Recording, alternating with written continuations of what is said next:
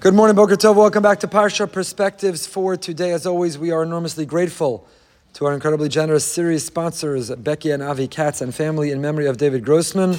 Our learning, as always, is Le'ili Nishmas, David Ben Menachem Manish. Tremendous gratitude to the Katz family. Today's shir is also sponsored in memory of Meshulam and David, Shandel Bas David Avner ben Avram HaKohen, may the Neshamas have an aliyah. Anonymously for the Refuah Shlem of Yehuda Leib ben Malka, by Eli Mandelbaum, in memory of Gary Turkel, Chaim Yosef ben Ephraim Henech Halevi, friend who is truly missed but never forgotten, and that is uh, for sure. I agree. So thank you so much to our generous sponsors. We have the privilege this week of learning Parshas Naso, the longest parsha in the Torah, page 748 in the ArtScroll Stone Chumash. Before we dive in, it's not a coincidence that we read Parshas Naso on the Shabbos after Shavuos, the Chiddushei HaRim. The great Chiddushei HaRim pointed out the most medrash that we have, the most insight of Chazal on any parsha is on the parsha of Naso. If you open the medrash, the rabbis had the most to say on Parshas Naso, and that is not a coincidence. That is because the Shabbos after Shavuos, after we stood at the base of that mountain, after Kabbalah HaTorah, that we re-received the Torah, we reinvest ourselves in the learning and study of Torah, and therefore there is the most Torah Shabbat on Parshas Naso, because that is the way that we commemorate, we celebrate the holiday of Shavuos, is continuing to learn. Indeed, many of the tzaddikim and chasidim call the Shabbos after Shavuos Shabbos noch Shavuos, which means the Shabbos after Shavuos. It means that Shavuos didn't end with Shavuos. You don't put Matan Torah, Kabbalah Torah in the rearview mirror. You don't put Talmud Torah in the rearview mirror. It's not the end of something, it's only the beginning. This is our reinvigorated commitment to Talmud Torah to the learning of Torah, to study of, to the study of, of Torah. Life is not slowing down, life is speeding up. And indeed, you know this, the halacha, we're not saying tachanun in these days. For six days following, at least the second day of Yantif, seven days in Israel following the first day of Yantif. For one week we don't say tachanun because these are days of tashlumin. Shavuos has no chol moed, the makeup days to bring the korban. If you missed it, one has a week after Shavuos, so it maintains the sanctity, the holiness, the oros, the light of Shavuos. It means that we're still bebechina Shavuos. We're still receiving the Torah. We're still learning Torah, loving Torah, growing from Torah. The Mishnah in Pirkei Avos tells us, "Halomei Torah lishma zocha ledvarim harbe." A person who learns Torah lishma with a geschmack, with a bren, with an excitement, with a fire.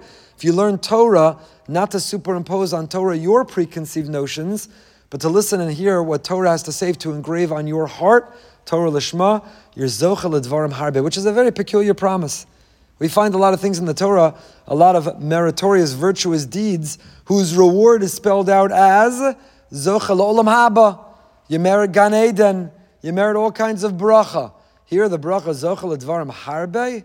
Dvarim Harbe is the most generic bracha.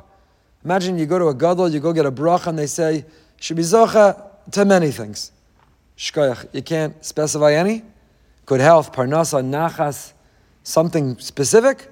Dvarim, harbe. So Rav Meyer Morgenstern in his Bayam Derachacha, the new sefer that came out this year on Shavuos, he says Dvarim harbe maybe is an allusion. Dvarim dibur, aseres hadibros, aseres hadvarim. Asara Ma'amaros Nevra Olam. Hashem created the world with sayings, with speech, with words. Hashem created the world, the world with the letters of Torah, with the alphabet of Torah. And a person who learns Torah Lishma, you are creating and recreating, you are sustaining the world, you are continuing the conversation of the Aseres Hadibros. You're Zocha Ledvarim. You're to many Dvarim, Diburim, Yerzocha to many the Aseres Hadvarim. The conversation continues. So Shavuos is not the end of the conversation. Shavuos is just the very beginning. And a person who learns Torah Lishma Zocha Ledvarim Harbe, Yerzocha to continuing this conversation that began with the Aseres Hadvarim, Aseres Hadibros, and continues every time we open Torah.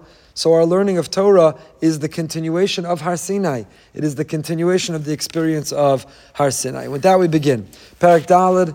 Pasuk Chaf Aleph. Parshas Naso begins. Vaydaber Hashem Moshe Lemor. Nasa es Rosh Bnei Gershon Gamim Leveis Avosam Lemishpachosam. The census continues, or the census of the tribe of Levi, who were counted separately than the rest of Klal Yisrael. And we showed the insight of Rav Chaim Shmulevitz why that is. Because if they were counted among Klal Yisrael, they would bear the burden of the mistake of Klal Yisrael with the Chayta Egel.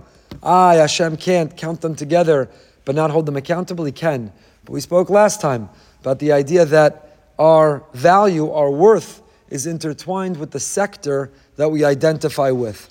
That's the significance of the community, the minyan that we choose to identify with, the significance of the friends that we choose. Our stock, so to say, rises independent of our own individual value, but who we identify with. So Levi needed to be counted separately. We go through some of the responsibilities of Levi. And of course, again, here, even though we have many words, limnos, lispor, we have many Hebrew words we could have used to count. Instead, we use the word naso as rosh, to lift the head. As we also said previously, when you count and you make someone feel counted, you lift them. You lift their spirits. You make them feel valued. We live in a world where too many people feel invisible and inconsequential and unimportant. And we need to count them and make them feel counted. We need, them, need to make them feel heard. They mean something, they matter and we lift a person's head, we lift their spirit, we count them, and we make them feel, and we make them feel counted. But moving over to Parakeh, the bottom of page 750.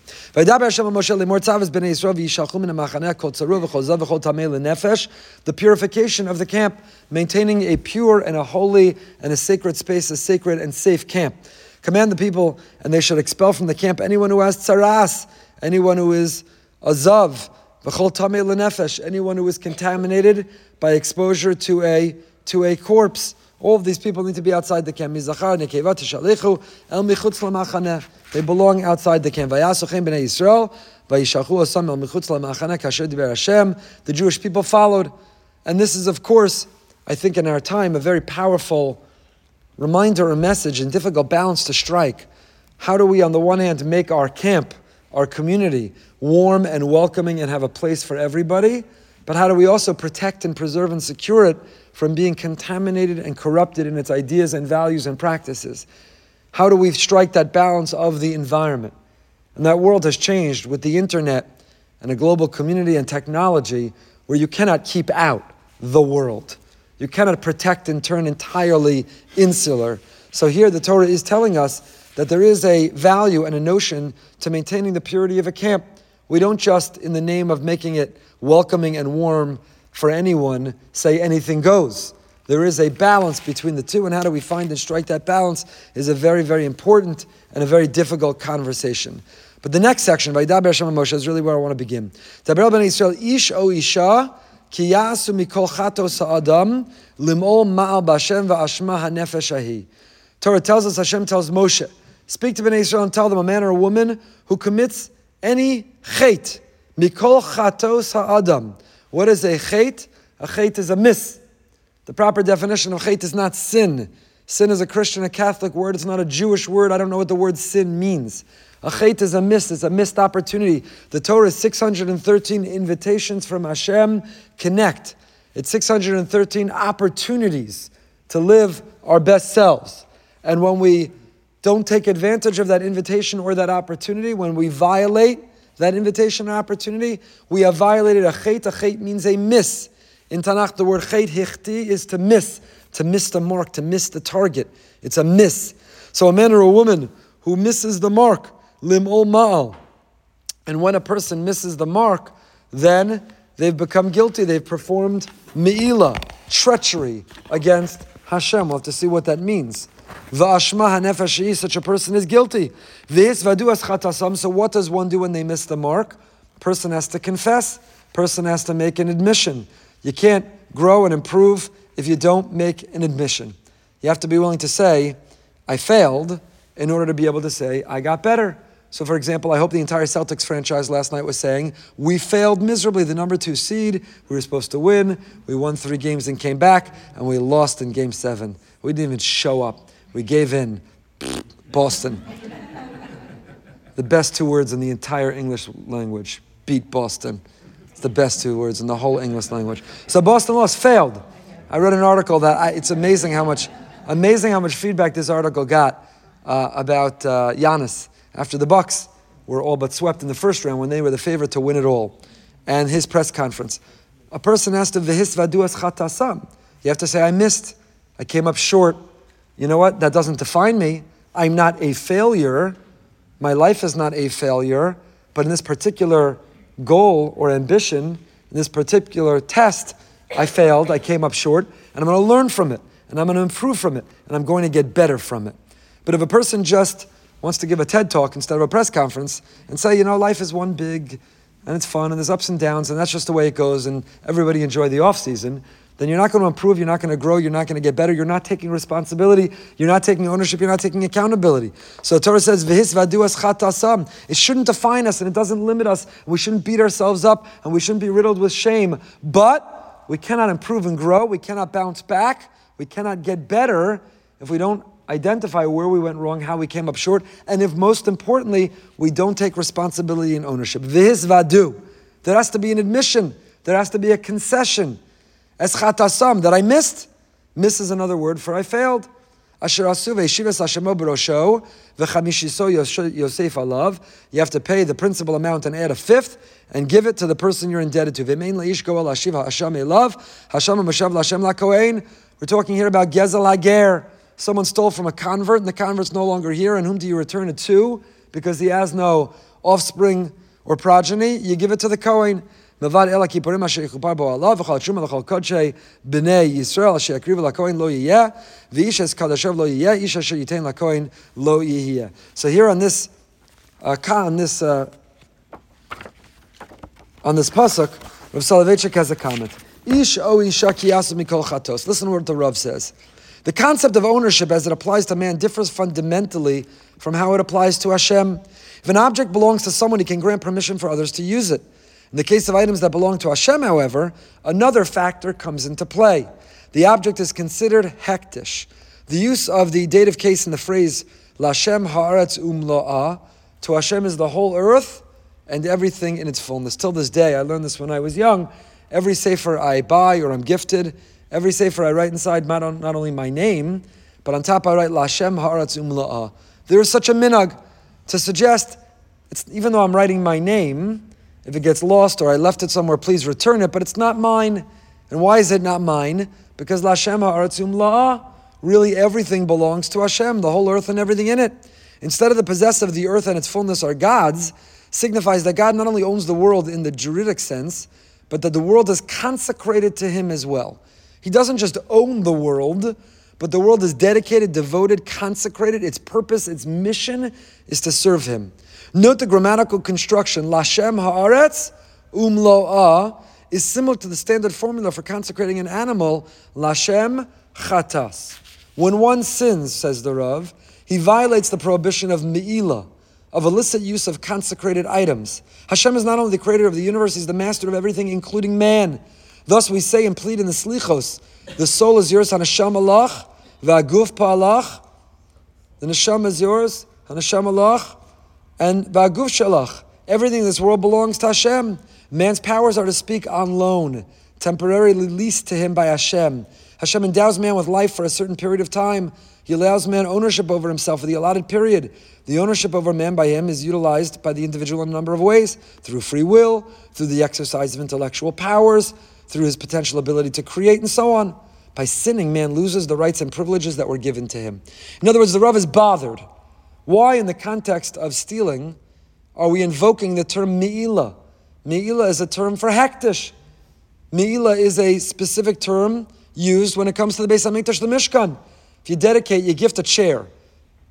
Big grace of Kanaka. You say, This chair, I hereby dedicate, I donate to the Beis HaMikdash. You can't sit on that chair. You can't get personal benefit from the chair. It's a holy chair, it's a sacred chair, it's a consecrated seat.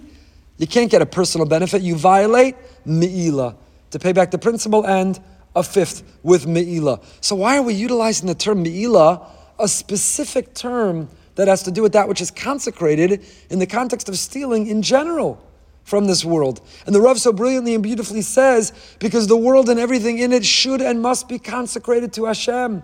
We and our lives, what we own, everything in it, it is all devoted in the service of Hashem. It is all there and it is granted to us. We are stewards of it to help us pursue our mission to serve Him. And when we use it, not for its intended purpose, when we violate its consecrated responsibility and we steal from it. So when we waste time and we squander time and we spend time on narishkeit, We've stolen that time from Hashem. Time is a gift from Hashem. Just ask someone who's running out of it. Time is the greatest gift, the greatest commodity. You can't slow it down and you can't get it back. And you can't replace it. if you've killed it, is an act of murder. And if you waste it and you squander it, we've stolen. And worse, more than stolen it from Hashem, it's an act of me'ilah. We have violated the consecrated nature of time to be used for a holy purpose, to be used well, to be used purposefully. And the same is true for our property and our assets, for all the material gifts we've been given. If we use them for personal benefit, if we use them not to advance the agenda of Hashem, which includes our pleasure, doesn't mean you can't enjoy your house and your car and your clothing and a good meal. Hashem wants us to enjoy those things, but under His rules and under His regulations and in the context of enhancing our life so we can best represent and be His ambassadors and serve Him. And when we don't, when we use it in the service of ourselves, when we use it for our own ego, it's an act of me'ilah. And the Rav brilliantly, insightfully says that's why the Torah is invoking the term me'ilah, even though we're just talking about stealing. At the conclusion of Yom Kippur in the Ilah, we say, you extend your right your hand to the transgressors and your right arm to the outstretched to receive repentance. You taught us, Hashem, to confess our transgressions before you. One may well wonder, why thievery, right? The, the end of that in Ilah we say, so that we might cease from the thievery of our hands. So we might cease from stealing. One may well wonder, says the Rav, why thievery is the one and only sin for which the Jew brings himself before Hashem and knocks on the gates of mercy and pardon at the conclusion of Yom Kippur. Yom Kippur is ending. Sarasim Tshuva, Rosh Hashanah, Elul. And here we are, the pinnacle, the peak, the climax, the very end, the Elah. We say, Hashem, forgive us. Grant forgiveness for our hands that steal. That's the thing. I, I didn't, I didn't break into anyone's bank account. I didn't put my hand in anyone's wallet or pocket or pocketbook. That's what I have to confess in this great moment, in the last moment of Ne'ilah. That's what we're admitting to. Aside from theft, theft, another 44 transgressions are enumerated in the Al. Why is stealing singled out with a special emphasis in Ne'ilah? Says the Rav, theft actually encompasses all types of Khait. With every sin he commits, the Jew foregoes his right of possession over his own life a Jew who studies for intellectual enjoyment is utilizing his power of wisdom, which belongs to Hashem and is only temporarily placed at his disposal. The moment intelligence is contaminated by impure intent, Hashem's right to this God given attribute expire. Any further exercise of it is a form of theft. The same applies to all the other transgressions which can deprive man of ownership and the right to use his own physical and spiritual faculties. Through sin, man destroys his right to live to life with his own hands. Through sin, man foregoes his right to control the physical forces which vitalize the body. When he goes on living a life of sin, it is outright theft. When a, when a man repents and regrets, it is as if a new transaction has taken place and the contract of ownership has been renewed between him and his creator. And that's why we mention theft, because the chait of stealing is the overarching. All of the chait is underneath it. We stole time, we stole possessions, we stole the breath in our life, in our lungs, we stole our life by misusing and misapplying it. So theft is the overarching theme. Everything else is included under it. A very beautiful insight. Parakeh Patzuk Tezvav, moving along. The Sota, those who just learned Masach Sota and the Daf Yomi, are holding by the story of the Sota. The wayward woman, the woman who is acting somewhat loosely, promiscuously, flirtatiously, her husband warns her, says, I see you talking to that man. Don't seclude yourself with him. Don't seclude yourself. She goes and secludes herself, and there are witnesses who testify she was alone with him. And now he challenges, he brings her to the coin, to the Beis Hamikdash. She drinks from the Mayim Ma'arim. They test her whether, in fact, she was guilty behind closed doors of infidelity, of violating their sacred vow of their marriage in which case she dies a horrible death, as does he, the man with whom she had the affair, or if she's innocent, she merits the bracha of Hashem. She is incredibly fertile, she conceives, and she has a beautiful little tzadakal, a beautiful little baby. Vehevi. Pasuk tells us, Perak Tezvav. Pasuk Tezvav. What happens? The man brings his wife to the Kohen. He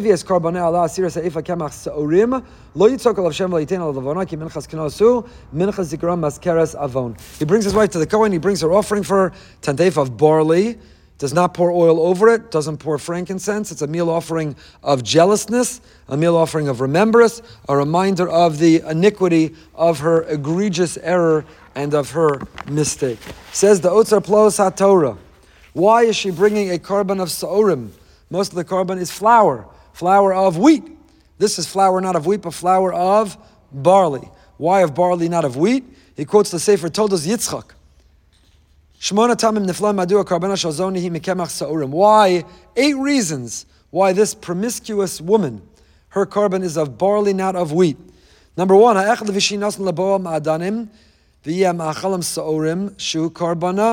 she attracted this uh, man, her husband, with sweets. Her meal is machal behema, sa'orim.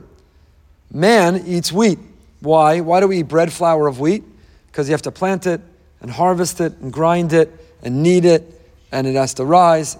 Bread is uniquely manipulated and baked by man. Animals can eat barley, barley grinded into flour. So barley is the food that we give an animal. Machal Behema. She acted like an animal. She gave into her animal impulse, animal instinct. She acted like an animal. We give her a korban like an animal. Number two, Sorim Yeshlem Azaz Panim. Shachet Mechusa Kabbalas Anava Sorim Megula Ka'azaz Panim. Number two, Sa'orim is brazen. Azaz Panim. There is no shell, there's no outside peel. It's exposed, and she's exposed. Her brazenness, her chutzpah, her temerity. Hashlish lefisha Sa'orim ad zamani tachas ha'aretz. וכן האיש הזאת אינה בבייס הפנימה, אלא פעם בחוץ, פעם ברחובos, בבייס הלשכנה רגליה. Similarly, the wheat, the barley rather, is only underground for a very short time until it grows on top of the ground. And she, where she could have been, should have been living modestly within her home, she was out about on the street, flirting. She was a woman of the street. Number four, Zos nefa benoef mitzad chom yitzahara, ve'achita chama, tavisorim shem karim lekarer choma. The heat and the cold and the passion and the lust.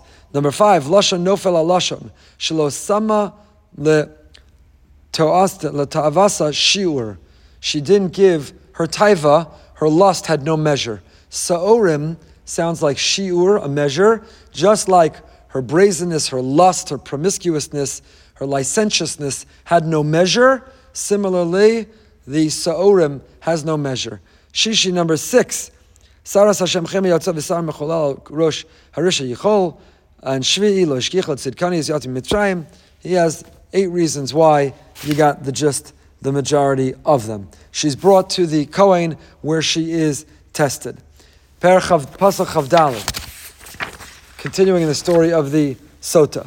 V'hishkas ha'ishes me'amarim ha'me'ararim. She's given to drink from this bitter water. Ubaba amayim amarim lamarim. And the uh, pasuk says, Perachavei pasuk chavdalad. Turn the page, 756. Uh, he caused her to drink the bitter waters that cause curse, and the waters that cause curse shall come into her for bitterness. The Zohar HaKadosh tells us something amazing. What's the reason she's drinking this bitter water? Torah wants to punish her and him. If she's guilty, she's asal and asal A woman who practices infidelity is forbidden to return to her husband, and she's also forbidden to be with the man with whom she had the affair. She's forbidden to both. She should not think she'll divorce her husband, but she'll begin a new life with the man with whom she cheated. She's forbidden to both. Also labal, also laboa. And there are all kinds of halachic, very complicated questions, unfortunately, I've had to deal with, of if a man knows, accepts that her, his wife cheated, also labal, they can't be together. How can they restore? How can they save their marriage? There has to be some doubt, some question of, in fact, how far her his wife went with another. So much so that perhaps she's even coached not to be entirely transparent in a way which will preclude the ability of the future of this marriage to heal. But how unhealthy is that? To not be transparent after there's been an act of unfaithfulness. It's a very, very complicated very complicated question. So why does the Torah, why does Hashem insert the Mayim Ma'ararim? So unlike what we think, it's to catch her, it's to get her, it's to prove her wrong. It's exactly the opposite. It's brought down by many. The reason is to exonerate her. The, Hashem allows his name to be erased because in the ingredients in this mixture that she's going to drink is Hashem's name. It's written on the cloth that's placed in the water, and Hashem's name is erased because even though there's a tremendous prohibition to erase Hashem's name, Mechikas Hashem, Hashem says, I'd rather my name be erased for the sake of Shalom Bayis, to preserve the unity and harmony in this home, to keep this couple together. I'd rather my name be erased. Hashem is willing to allow his name to be erased. Why? So that this husband can finally overcome his suspicion. You see, it's only natural to be suspicious. And the man here has reason to be suspicious. She has secluded herself. And you have two witnesses, Kin of Astira, you have two witnesses who testify she, in fact, secluded herself with a man.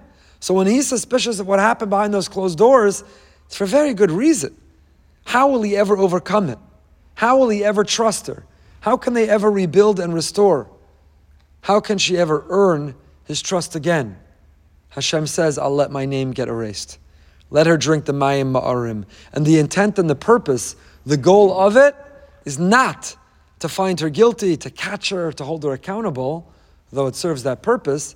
But the intent is, in fact, the opposite. Hashem needed to go to great measure to restore faith and remove suspicion. So the Otzer Torah quotes an amazing Zohar. The Zohar in our parsha says a davar pella.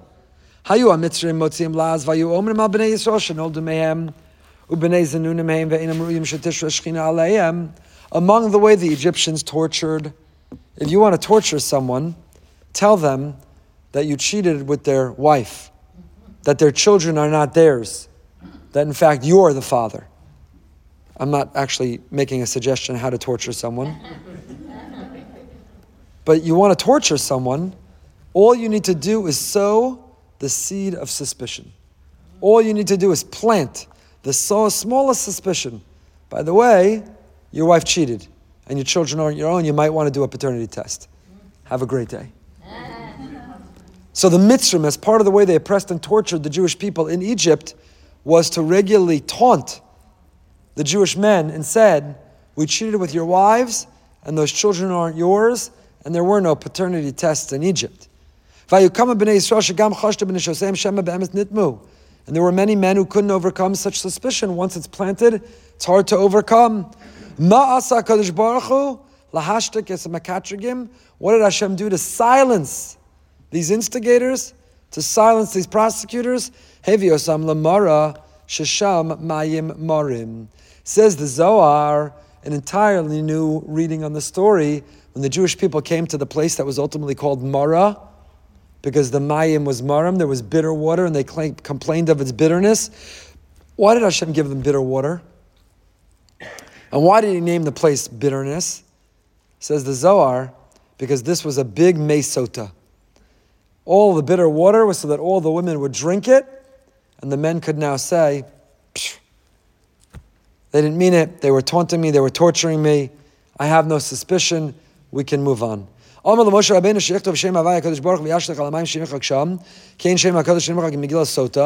And Hashem told Moshe to write his name in the May Mara, at the place called Mara. This was an early enactment of the May Sota, so that the men could be freed of their suspicion. Miyad, Hishlach Moshe Lamayim Hashem, V'sham Nivdeku Kulam, V'nimtzu Kol Yisrael Tahorim, me'arayos, and all the women were proven innocent.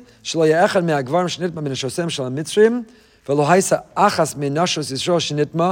the men cheated, none of the women cheated. Kulam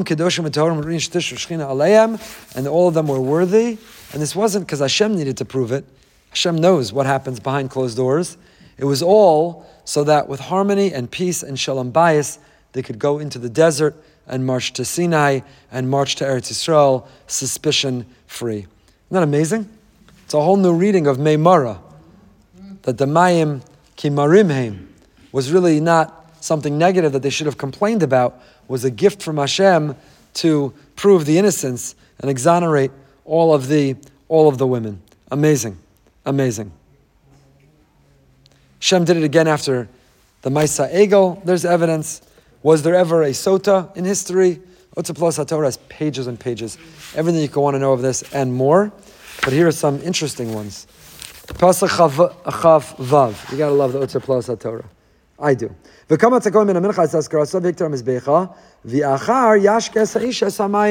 She brings the korban, you have the whole process, and then the Kohen gives her the water to drink. Now, when you and I drink water, Gordon's sipping on his coffee.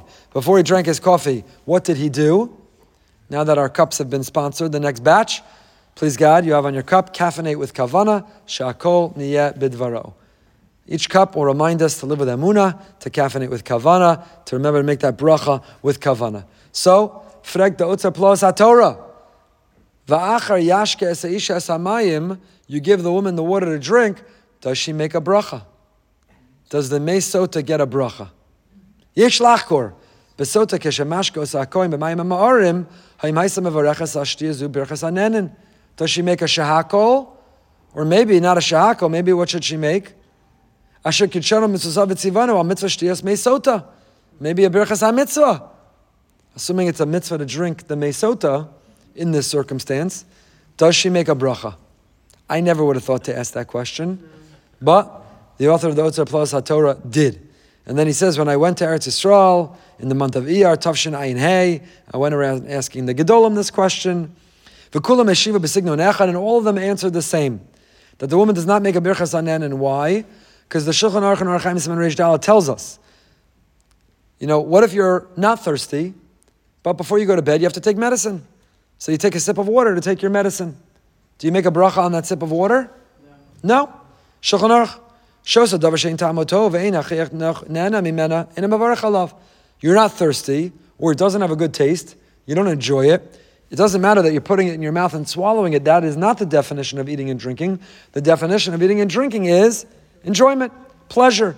And what precipitates a birchas ananin is the pleasure and is the enjoyment. At 2 o'clock on Shavuos night, in Smichas Chaver, we gave a shir on this topic.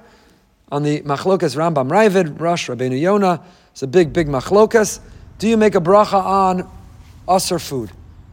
Person is eating non-kosher food, do they make a bracha? If you're eating on a fast day, not because you need to to live, but because you don't care that it's a fast day, do you make a bracha? Do you make a bracha when you're violating something in eating? Mitzvah babavera, is it you should make the bracha anyway because you're getting pleasure? Is that not called pleasure? We spoke about, let's say you have a home where three people who need to eat on Yom Kippur, not shiurim, they need to eat outright, and they ate bread. Do they bench zimun on Yom Kippur? Do you make kiddush? Do you say yalav yavo? And do you bench bezimun on Yom Kippur? Big discussion. Two o'clock, three o'clock in the morning, Shavuos night. It was a lot of fun. It was a lot of fun. So the Shulchan Aruch here says that if you're drinking because you want a sip of of uh, water for medicine, you don't make a bracha. You don't make a bracha. So because of that, similarly here, they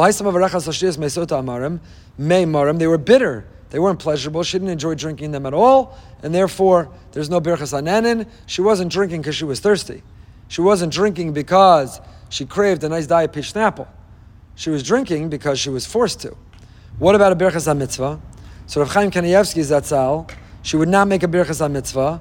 Why? Because the Gemara Baruch says, "Ema al koshel paranos, sota shezinsa mesa mikach, pashat shloisem barachas al kos paranos." You don't make a bracha on a kos of paranos, of sadness or tragedy. She would suffer a horrible death if, in fact, she was guilty, and therefore she does not make a bracha. Now, what about a sota who knows she's innocent? So maybe now it's a koshel bracha. Why? It's not a koshel paranos. If she says, I don't remember, or I'm guilty, but I hope they won't figure it out, or it was borderline, why that is, I'll tell you when the camera's off. But if she knows she's innocent, she says, We play chess, we play checkers. He helped me figure out Wordle. We didn't do anything. There was no physical contact, there was no affection, there certainly wasn't a violation of the fidelity of our marriage. She knows she's innocent.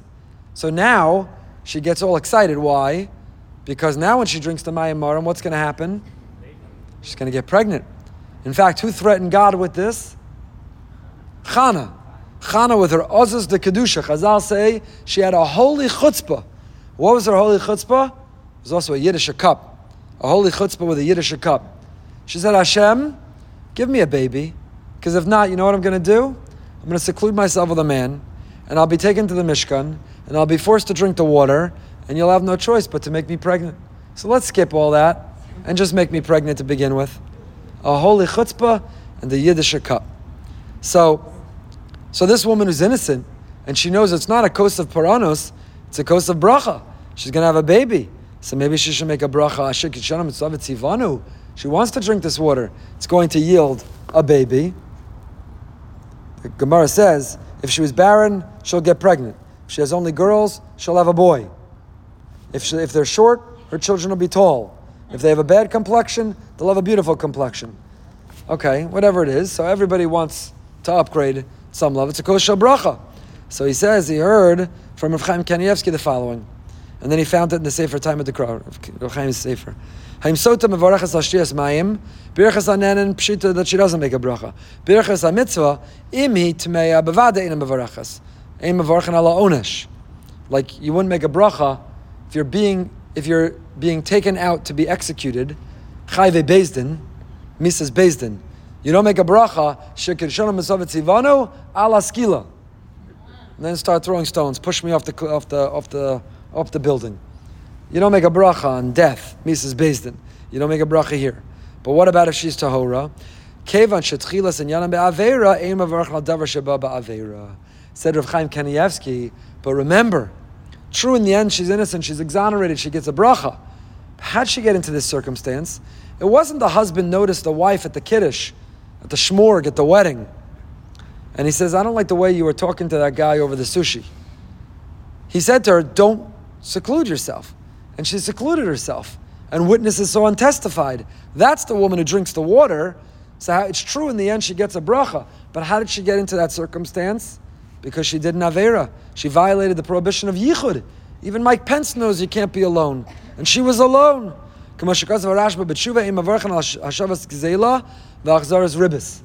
Let's say you stole and you return what you stole. Do you make a bracha? Let's say you charged ribbits, ribbis, or you paid ribbis, and you refund it interest. Do you make a bracha? No. Says the Rashba, why not? There's a mitzvah, Hashavas Gzela.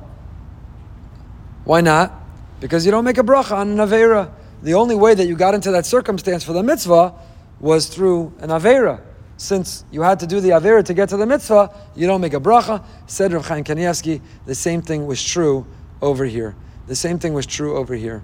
Fascinating. Do you make this bracha, not make this bracha? By the way, it's left with a question we mentioned previously, but I won't make you listen to a previous year for this. You got to wonder, based on that calculation, she violated something to get in that circumstance, that position that she got the bracha. Why'd she get a bracha? Should say, okay, you know what? The water tested her. You're innocent. You were right. You were correct. You were honest. You didn't do anything. Now, quickly, go while you can get back to life, get back with your husband, go out on a date night, get away for a little bit, but just escape while you can. Instead, she gets a bracha. By what does she get a bracha when she had to do something bad to get there to begin with? So there are beautiful insights that say we need to know, even if we've done something wrong, but if we could have continued that which we did, which was wrong. Hashem holds precious every moment we choose to do something right. Every moment matters. So someone spent three hours looking at the wrong images online, but after three hours and a minute, they say, you know what, I'm bigger, I'm better than this, I'm bigger than this, enough, I'm turning it off. Hashem says, give me a hug. You're precious, you're dear. Uh, we have to have a talk about the three hours, some consequences to the three hours, but we don't ignore the minute that you found the courage and conviction to now stop. You said all this juicy lashon hara, and the last little tidbit you held back because you felt a little guilty. Hashem says, "No, give me a big hug. It matters. It means something. Even when we find the will, even for that little bit, it means something. It matters. We need to know that even if you're not on the highest level, no matter how far you've fallen, no matter how distant you are, no matter the mistakes that we've made, every little bit matters. Hashem needs it. He cares about it. It means something to him. It makes a difference to him. Pasach Chavches. Moving along in our story of the Sota. Taharahi, v'nix of an Zara. If she's innocent, then she's blessed. Now, what happens if she's pregnant? The promise and the bracha for being innocent is what? She gets pregnant. But what if she's already pregnant? Can she bank it? Does it roll over the bracha? So Rashi and Tosfos B'Seches Chavav have a machlokas. A pregnant woman do you give her to drink or not? Why? According to Rashi,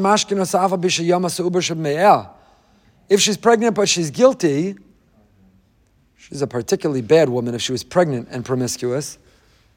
But if she's pregnant and she's guilty, and she drinks this water, what will happen? Rashi says the baby will die with her.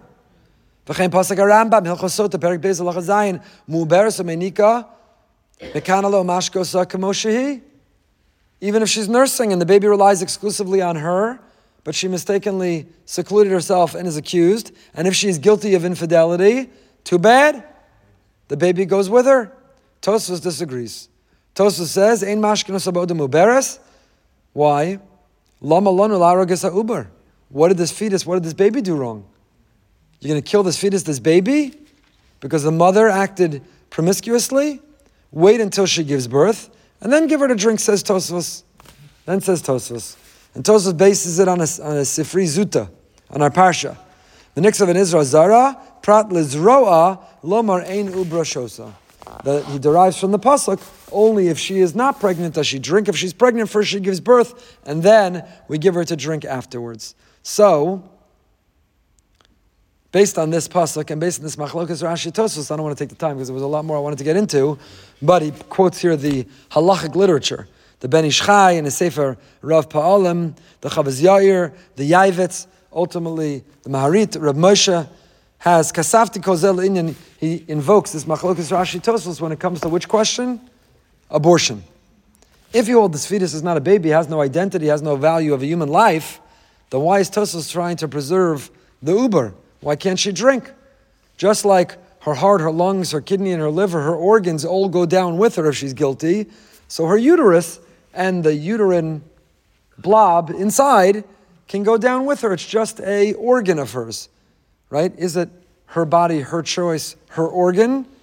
Or no, it happens to be gestating inside her, but it's not her choice. It's not her organ. It has a value of a life, or at least of a potential life. And having the value of a potential life, says Tosfos, how could you end or extinguish this potential life that will grow into a life when it, he or she, didn't do anything wrong. So the poskim, in discussing and addressing the question of abortion, invoke this machlokas Rashi Tosfos in trying to identify what prohibition do you violate. Rav Moshe was the strictest. Chavos said abortion is just a prohibition of shech vazera levatala. That was the Chavos Yair. Others say it's a prohibition of chavala. Rav Moshe held it's ritzicha, it's murder. It's murder of life or potential life. This Tosfos is part of the evidence. And Ramosha writes, Kasafti. And I write what I write as intensely as I write, said Ramosha, because in our world, Shamalchios taharbe medinos, medina Israel. Because now abortion is so popular, not only in the diaspora, but even in Israel. And so many thousands, hundreds of thousands, millions of babies have been murdered. We have to go above and beyond to make a fence. Of course, there are circumstances. We don't believe abortion is ever permissible. We believe termination is not only at times permissible, but it's halachically required. It's not a share in abortion, we don't have time. But we should use our language carefully and distinguish between abortion, which is prohibited, and terminating a pregnancy, which halacha not only allows but requires at times. If the mother's life is threatened, if you have need to do fetal reduction, it's a multiple pregnancy where one threatens the other. There are circumstances, even some poskim will allow, resulting from rape or incest or certain terminal illnesses that that fetus might have. There are circumstances that halacha might allow termination, but not abortion. So Rav Moshe is railing against not termination, but abortion. Because abortion, abortion wantonly is, is an act of murder. It's not elective, it's not a woman's choice, it's not her body. Termination at times, specific circumstances permissible. And he writes, also b'din rachitza mamish, kol ben kasher ben mamzer ben stam ubrim. It is a prohibition. So from this pasuk, from this zara, her reward, Rashi Tosfos, is where the poskim invoke this this question. Okay, moving right along. I think we're moving on from the Isha Sota. Perak Vav Posik Beis. 758. What comes after Sota? Lamanis Mechapasha Sota Laparshas Nazir. Comes after it in in the Torah. Page 758, Perak Vav Pasuk. Daber Ben Isha Isha ki dor neder Hashem. If a man or woman, yafli, wondrously makes a vow to be a nazir to Hashem. If the individual wondrously makes this vow to Hashem. So first of all, you know, when you take the Bechina to get into the Kolal at Rabbi Yitzchak Elchanan, Yeshiva University, and Rav Shechter, I don't know if he's still giving the Bechinas to get into his Kolal fee specifically, one of the questions that he would ask is, can a woman be a Nazir? Can a woman be a Nazir? Why did he ask that question? Because a lot of yeshiva guys will say, Stam Nazir Shloshim Yom, is it a mitzvah Shazman Grama? Are women involved, not involved? It's a pasuk in the Torah. Ish o Isha, ki yafli lindor neder. Rav Shechter and Shir all the time would emphasize you got to know the psukim. Then you got to know the Mishnah, the Gemara, the Halacha. You got to go back to the basics. You got to know the psukim. Ish o isha. It begins with the psukim. Ish o isha. A man or a woman who vows to not drink, who vows to become a nazir. Miyayin v'sheichar yazir chomet yayin v'chomet sheichar lo yishta. Can't drink wine or grape product. Can't cut their hair and can't be exposed or contaminated to a corpse. Why does Nazir appear right after Sota. So Chazal tell us, Lama Nismacha, because Kol Aroa Sota Bikilkula, Yazir Atzma Min Hayayin. Whoever sees a Sota Bikilkula, if you see what happened, what promiscuity leads to, what living with no boundaries leads to, what following your urge and your impulse leads to, then you better, you better vow not to drink wine. So, L'sitcha Elyon, the Sefer L'chora Matol Me'ayayin, Okay, so you won't drink wine. You're still going to go to the party and club. You're still going to flirt. You're still going to be licentious. You're still going to be lewd. Not drinking wine is only part of the solution.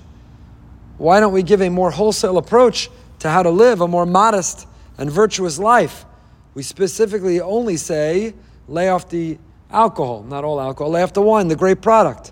And he answers, because Hareyu Mishpas Mikotayvas Ha'olam Hazeh, שכדי להשתנוס לשייך להחליט בפעם אחס, שמעכשיו ואילך אין לי שייכס לכל העבר, אלא רק לקבל קבלה אחס. When you want to make a change in life, don't try to take on too much, take on one thing. Make a Kabbalah. And let the Kabbalah that you make become the reminder that you need to do things differently. So every time you grab the L'chaim, every time someone invites you to make a L'chaim, every time you feel like throwing back a nice ice cold beer, the beer you can have the nazir, just the wine. Every time you feel like a nice glass of wine, you'll remind yourself, you know what? I'm a changed person. I'm working on myself. I'm a different person. So you're right. The wine alone is not enough, but you can't take on too much. The message to the Nazir is take on one thing, and through the one thing, you will grow and you will change and you will become and you will become better. Rav Hutner made the following comment. What do we call in Yanim in Hadibur? Torah calls them hafla'a. The Rambam in his Mishneh Torah is Yad HaChazaka. All the halachas that have to do with speaking, taking vows and the like, appear in the volume for the Rambam called Sefer Hafla'a. And where do you get that from? Our Pasha. Our Pasha. So Rav Rafutner, based on the Ramah, the Ramah in Archaim Simon Vav says the following: The bracha Asher Yatzar person relieves themselves, the world's greatest factory called the human body, executed properly, held back the nutrients and, and um, eliminated the waste, incredible factory. You come out, you make a bracha, Asher Yatzar. And what do we end the bracha? Umafli la'asos. What does that mean, umafli la'asos? Od yesh lefarish. The mafli, Pella, is a wonder. Pella is a wonder. You know what a wonder it is that Hashem is able to house our spirit, our soul in this body? The soul and the body are opposites. They're in conflict. How do they integrate? How do we have this hybrid? How do they live together and cooperate and collaborate? How do they work together? It's a Pella. It's a Pella. And that's umafli la'asos, that's the Pella. And the Mishnah says the kavan of the Ramah is Hanashama nenes miruchnias hamachal, v'aguf nene migashmis hamachal, umikoach zeh kshurim zeh bezayidei hamachal. The food Food can be a physical, hedonistic act of indulgence. That's the animal part of us eating. But eating can also be a very spiritual thing. Eating is what sustains us, gives us life. Every time we eat, we're connecting to Hashem, who is the sustainer of life through eating. And eating can be a very holy activity. And the fact that we can achieve both a holy activity and a mundane, hedonistic activity through the same thing called food connects them.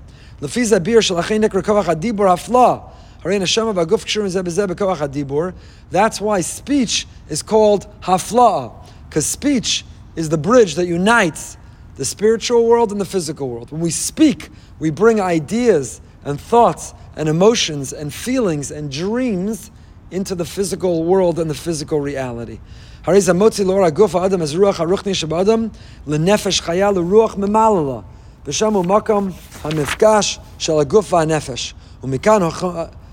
החומרה הגדולה של כל חטאי הלשון כי בחינה מסוימת זה אכילה הקודש וגודל ביוסר. So that's why כי יפלי לנדור. A Nazir, Yafli, this Nazir used the power of speech to take upon himself this new identity of a Nazir. Torah doesn't demand someone be a Nazir. How does one get that identity of a Nazir? Because they vow. Through a vow, through words, we change reality. It's the bridge between the spiritual and the physical. We transform reality, and that's the meaning of the bracha umafli lasos. And where did the Rambam get that from? The dibur is hafla, and umafli lasos is the bridge of speech, physical and the spiritual. It's from this pasuk, ki yafli, ki yafli. Otza plus Torah also has something to say about this, and about everything else. and says the following. He says Naziris is an inyan pella. The Ibn Ezra yafli miloshan pella. Most of the world say, that looks good. I want to drink that. I want to eat that. I want to try that. I want to enjoy that.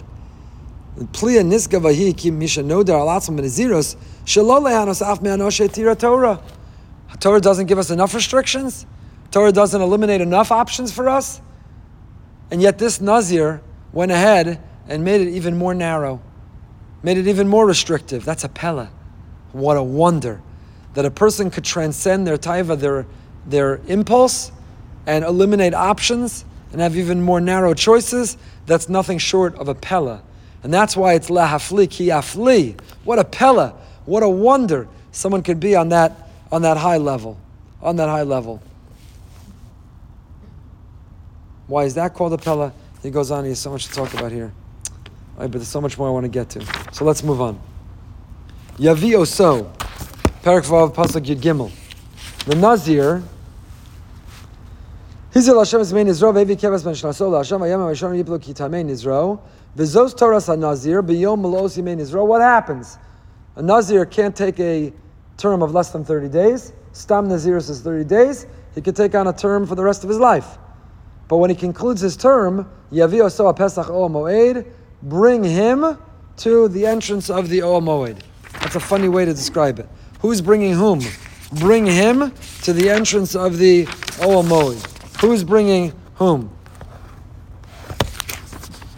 Yavio so. So, sorry. Rashi says Yavio so. Who's bringing him? He is. He's bringing him. Yavio so zog Rashi. Yavias atzmo. Brings himself meaning he should be so changed, so grown, so different, so elevated from this experience that he's internally self motivated.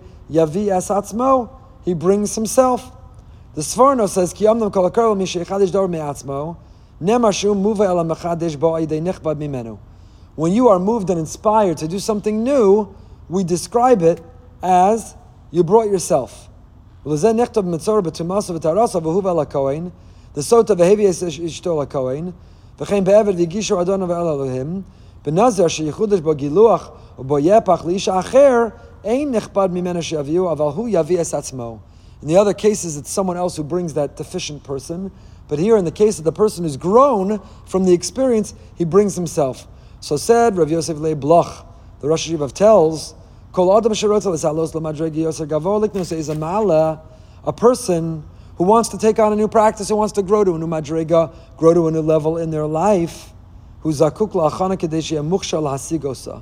Hachana zeloshach shete'asa idei adam atzmo, heyos v'adayin lo igia adayin elea. שכן אין חבש מתיר עצמם בייס אסורים, והוא ידע אסורס ואיך יתיר עצמו. כמו כן, כשצורך האדם לסעלוס ולעבור למעלה גבוה, יוסו בתור וירס השם, כל זמן שעדיין לא הגיע אליה, לא יוכל להרגיש עושה, אלא נכון. If you want to grow and you want to improve, you cannot do it on your own. It's a mistake. No matter how proud, no matter how independent you think you are, until you're on the level of doing it, you can't be Yavias Atzmo. It's only the Nazir at the end of his term who can bring himself. All the other, according to the Sforno, all the other people, the Mitzora, the Sota, the Eved, when a person wants to transform and grow, when you want to take a major step, you need help. You need assistance. You need support. You need someone to bring you. It's only the Nazir at the end of his turn.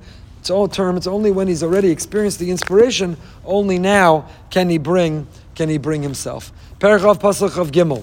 We move on from the Nazir to the Birchas Kohanim. I don't even know if we're going to get to the Nasiim. All the repetitive Nasiim that we read on Hanukkah. Oh, so much to say. Parshas Naso, the longest parsha in the Torah. So much to say. Some we should have double parsha class. Should have been. But alas, Baruch Hashem, another simcha, I got to get to the airport.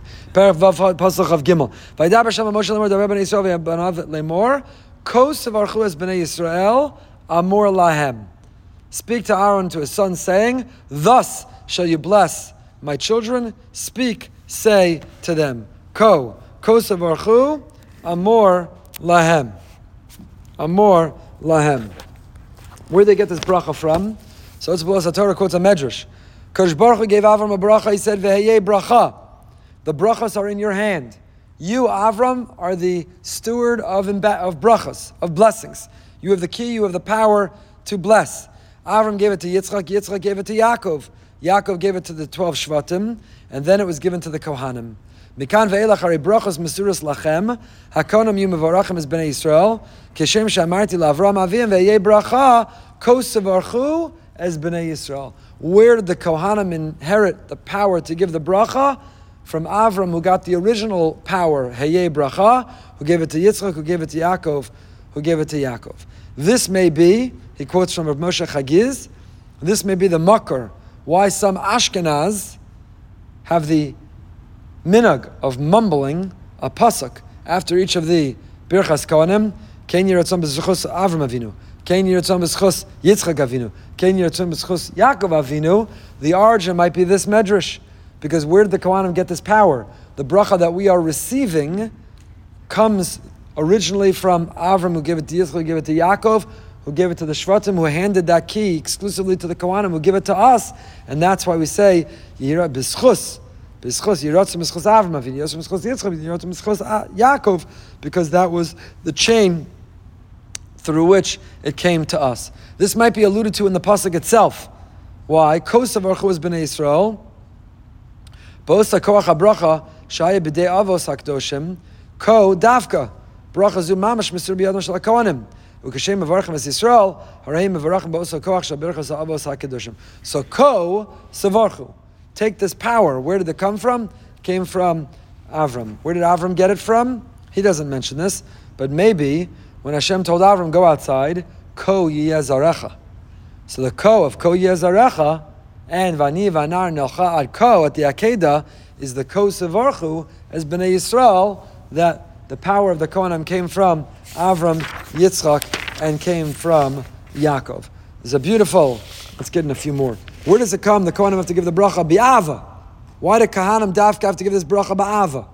I don't have to shake the lulav ba'ava with love. I don't have to blow the shofar with love. Light the Hanukkah candles with love. Keep Shabbos with love. Here it has to be levarech zema Yisrael bi'ava. And this is paskin the Shulchan Aruch Aruch Haimitzim Kuf Chav Ches. The Magen Avram says bi'ava.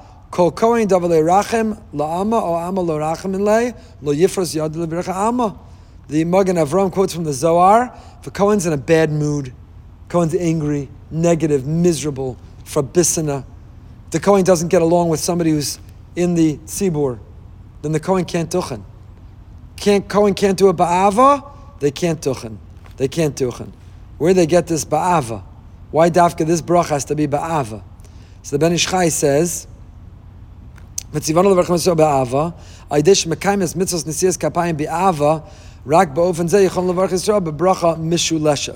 Why? The Ava is not just Avas Yisrael, it's Avas Hashem. The Kohen has to be in a good place with the relationship with Hashem to be his ambassador, his steward, to be his transfer agent, to take the bracha from Hashem and to give it to to give it to Klal Yisrael. It's to come from a place of love. A bracha can't come from a negative place. It has to come from a place of love, bi'ahava, and humility. And the person who's giving it is also representing Hashem. Bekol Ram, the Yerushalmi says, Bekolo Shal Ram, with the voice of the most exalted. Shakadosh Baruch Mishtamea Kolo Imayim. Hashem mixes His voice in with the Kohanim. When they give their bracha, Hashem is blessing with them. And maybe that's the reason Noah Genakon Levarchas Hatzibur Kishem Omdim Liad Aron Kodesh.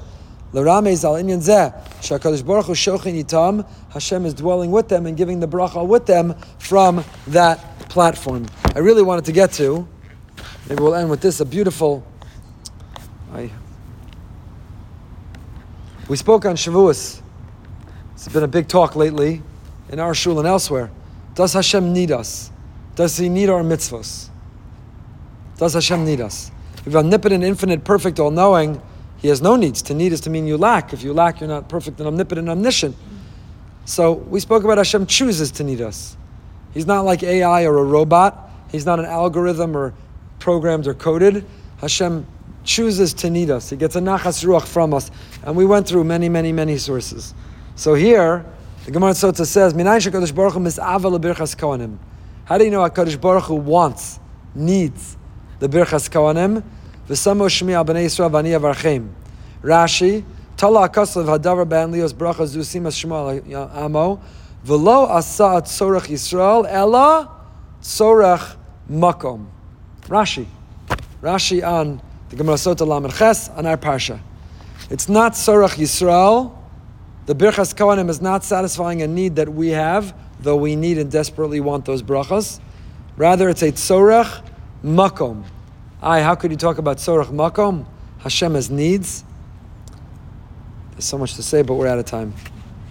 What need does Hashem have? He needs the. How does it help him? Birchas Kohanim helps him. It's a need that he has. How does it help him? What is it, his need? Next year, Parshas Naso. We'll pick up over here in Mirz Hashem. Till next time, stay happy, stay healthy, stay holy.